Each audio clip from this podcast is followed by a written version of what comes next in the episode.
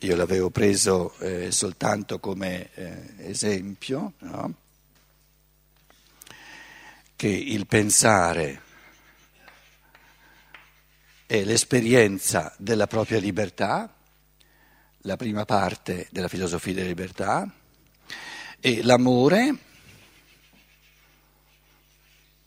seconda, quindi prima parte della filosofia della libertà si incentra sul pensare, la seconda parte della filosofia della libertà si, si incentra sull'amare e amare vuol dire favorire la libertà altrui, godere la propria libertà è il pensare, la propria creatività in assoluto. E gioire della libertà altrui favorendola è l'amore. In un certo senso eh, possiamo già anticipare che il, la seconda parte della filosofia della libertà sarà eh, po' più facile, diciamo, da un punto di vista, non ci saranno più capitoli eh, sul pensare che per l'uomo d'oggi sembrano un po' astratti, no? però la seconda parte della filosofia della libertà ha un senso soltanto eh, eh, sui fondamenti della prima, perché l'amore senza pensiero, senza illuminarsi di saggezza, non è amore, è amore di sé. Per amare l'altro, per favorire la sua libertà, lo devo conoscere. Per favorire la libertà dell'uomo, devo conoscere la libertà dell'uomo. E la prima parte mi dice la libertà dell'uomo è nel pensare che crea.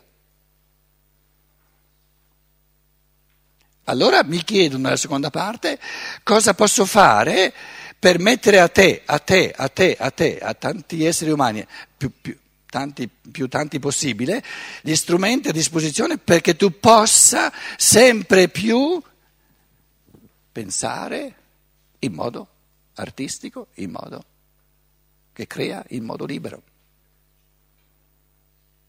Quindi la forma suprema di amore è aiutare l'altro a pensare, perché soltanto quello lo rende sempre più libero.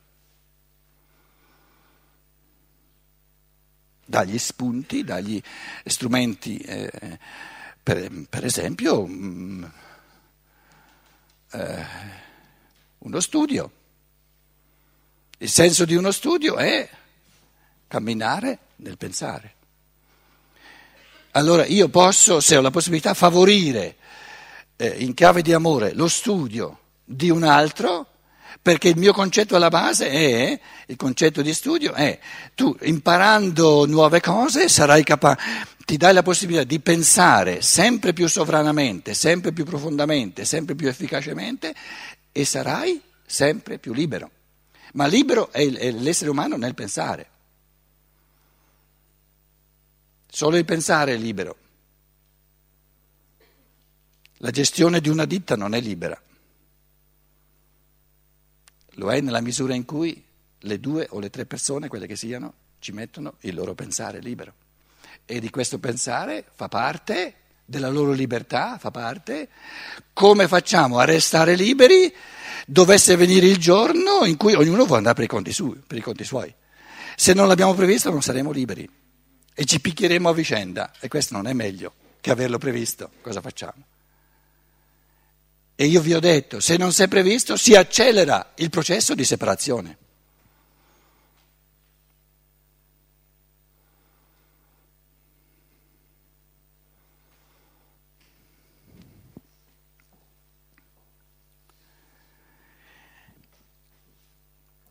Adesso torniamo al, al settimo capitolo, eravamo al paragrafo 7. ehm, la cosa in sé inconoscibile, il capitolo dice, il titolo dice non ci sono limiti al pensare. I limiti del pensare in Kant oppure nel realismo ingenuo, no?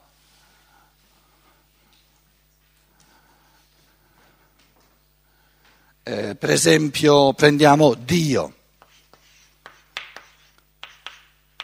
Ci devo credere perché non lo posso, è inconoscibile.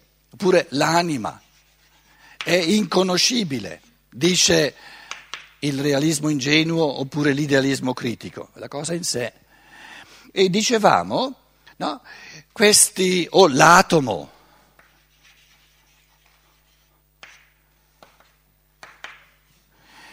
queste cosiddette cose non conosciute, non conoscibili, vengono immaginate come cose percepibili, però invece di avere tutti gli aspetti di qualcosa di percepibile, che può essere visibile, eh, tastabile, eh, può essere udibile, eh, percepibile a tutti i sensi, restano soltanto due qualità della percezione. Quali sono queste due qualità della percezione? Luogo, che occupa un luogo, una posizione, posizione quindi la materia, no? È estenso o ha una forma, è estensione. E poi, la, questo è il primo, la prima qualità, e la seconda qualità è il movimento. Quindi le molecole, gli atomi originari, che non si possono percepire, con i loro movimenti, che non si possono percepire, sono l'origine di tutto il mondo.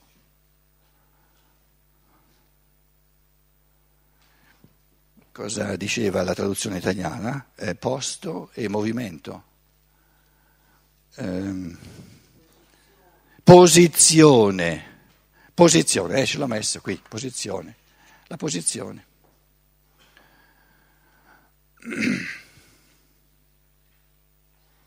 E per essere qualcosa, per essere, venire immaginata come qualcosa deve avere una posizione, deve, avere, deve occupare un posto, occupare un posto. Collocazione, collocazione, occupare un posto, luogo o posto, posizione, è posizionata, un posto, una postura sta lì. E poi non soltanto sta lì, ma si muove, movimento, spostamento. Eh, ehm, già da Aristotele, no? Che tipi di movimento ci sono?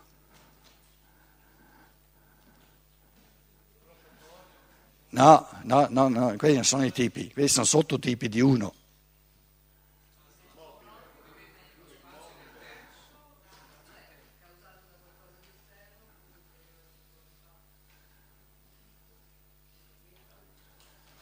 Allora, la forma, una pietra, no? Una, pietra, una forma fissa, che tipo di movimento ha? Il tipo di movimento di una forma fissa si chiama in italiano spostamento, traslazione, bravo, forà, non ftorà ma forà, traslazione di loco, traslazione di posto, spostamento. Quindi una pietra si sposta, gli do un calcio, si sposta. La forma rimane tale quale, però il movimento consiste nel cambiare luogo. Non cambia la forma, ma cambia luogo. È un movimento. Quindi a livello della forma, a livello della vita, qual è il movimento primigenio del, di, di tutto ciò che è vivente? Eh? Com'è? No. No. Metamorfosi è troppo astratto. La crescita è uno spostamento, no? La foglia era piccola, diventa più grande, è uno spostamento.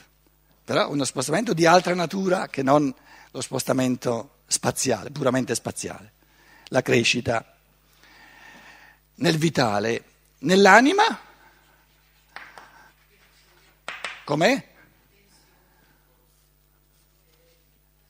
In quanto movimento, eh, i tipi di movimento. Il fenomeno archetipico dell'anima è il sentimento e il sentimento no, creazione di organi che poi esprimono i sentimenti, fanno vivere i sentimenti.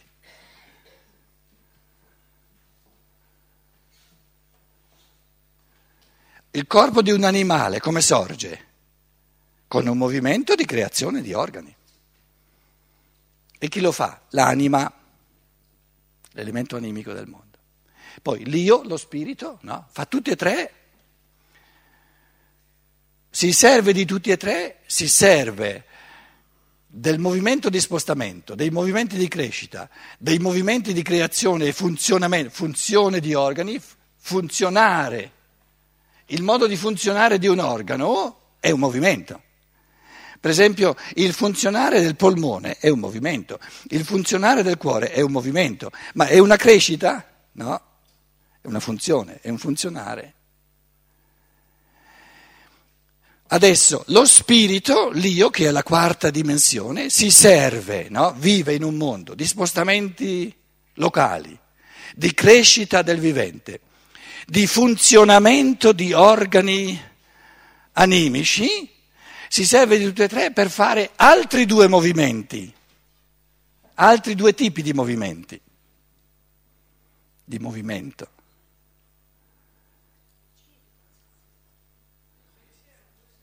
il pensare e l'amare. Quelli sì che sono movimenti.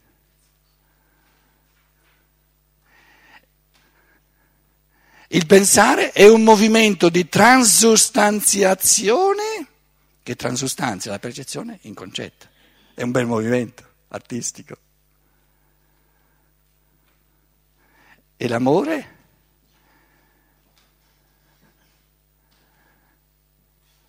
è il movimento che trasforma se stessi come supporto dell'evoluzione altrui. L'egoismo si trasforma in amore per movimento di amore. È un movimento, un cambiamento. Movimento significa cambiamento, cambiamento di posto, cambiamento di forma, perciò trasformazione. Beh, il tipo di movimento che fa avvenire la trasformazione nel vegetale si chiama crescita. Quindi questa cosiddetta scienza dello spirito ci mette a disposizione strumenti molto più scientifici, molto più precisi che non eh, le scienze naturali, perché le scienze naturali non conoscono il vitale, che è già sovrasensibile, non conoscono l'animico, conoscono, le scienze naturali conoscono il, il mondo diciamo, delle percezioni fisiche, perché quelle si vedono, conoscono il vitale soltanto nelle sue manifestazioni nel mondo della percezione, conoscono l'animico soltanto nelle sue manifestazioni nel mondo della percezione. Ma la scienza naturale non può conoscere, a meno che abbia la percezione diretta, i fenomeni puri del vitale, i fenomeni puri dell'animico e i fenomeni puri dello spirituale a meno che si parta dalla prima realtà spirituale percepibile a ogni uomo, che è il pensare. E questo abbiamo fatto. Quindi la scienza naturale si attiene, si limita a descrivere tutto ciò che del vitale, dell'animico e dello spirituale diventa percepibile nel mondo delle percezioni sensibili. Però questi sono riflessi dove dove del vitale, della crescita della rosa. Nella rosa che vedo in questo momento, cosa ho io di questo movimento? Nulla, perché ogni, ogni, ogni, ogni frammento di percezione è statica. Quindi la crescita non è percepibile, è pensabile. Nella percezione io ho soltanto un'infinità di, di immagini statiche.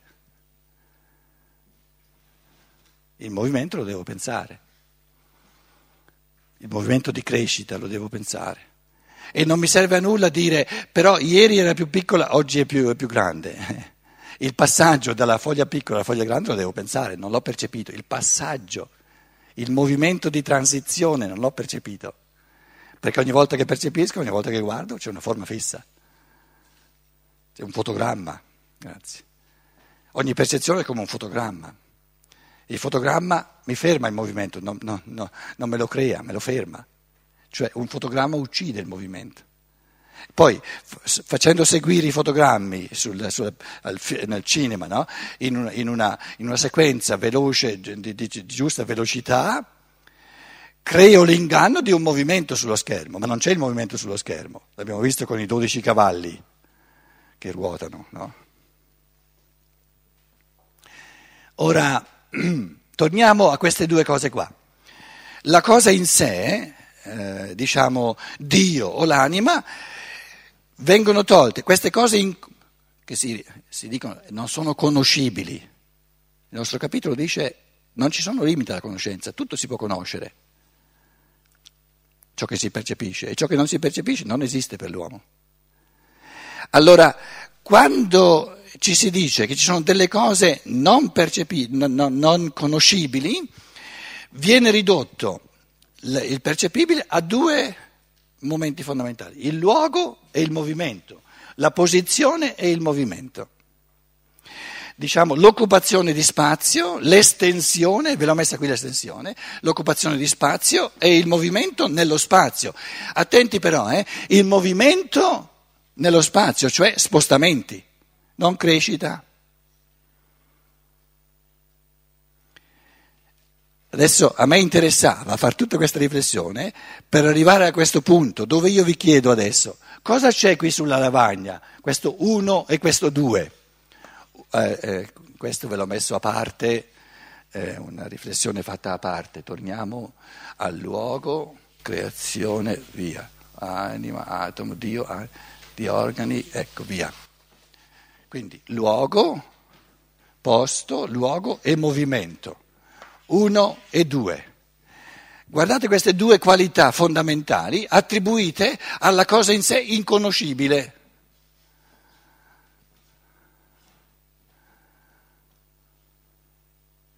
spazio e tempo. Uno è lo spazio, sta lì nello spazio. Me lo immagino nello spazio, l'atomo, un frammento di spazio.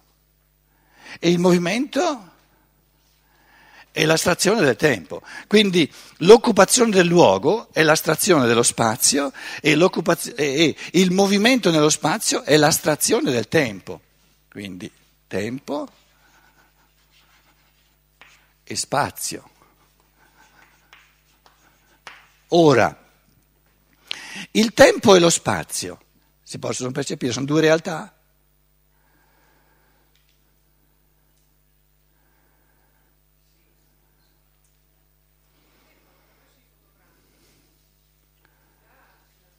No, no. Io ti ho chiesto se tu ritieni il tempo una realtà, dimmi che realtà è, cos'è il tempo? Lo spazio, cos'è lo spazio? Certo, sono concetti, sono, appartengono ai concetti più, più, difficili che ci siano. Adesso un altro momentino, poi, poi, basta, continuiamo col testo. Ma un altro momentino importante però, eh? Poi vi ho detto, finita la prima parte, tutte queste disquisizioni filosofiche difficili, le, le, saremo contenti di averle fatte. Quindi un altro momentino. Quando noi io l'ho studiata a Monaco di Baviera per, la, per la, la laurea. Prendiamo in mano.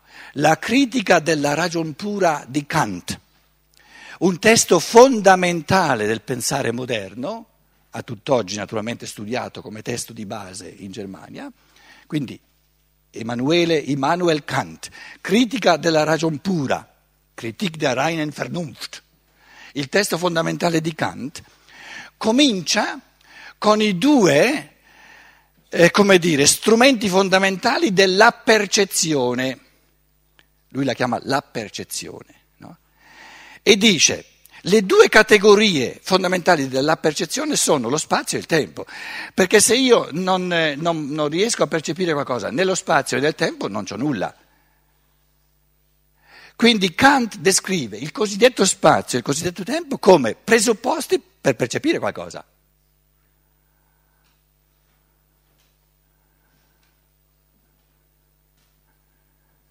Quindi lo spazio e il tempo sono i due concetti della percezione.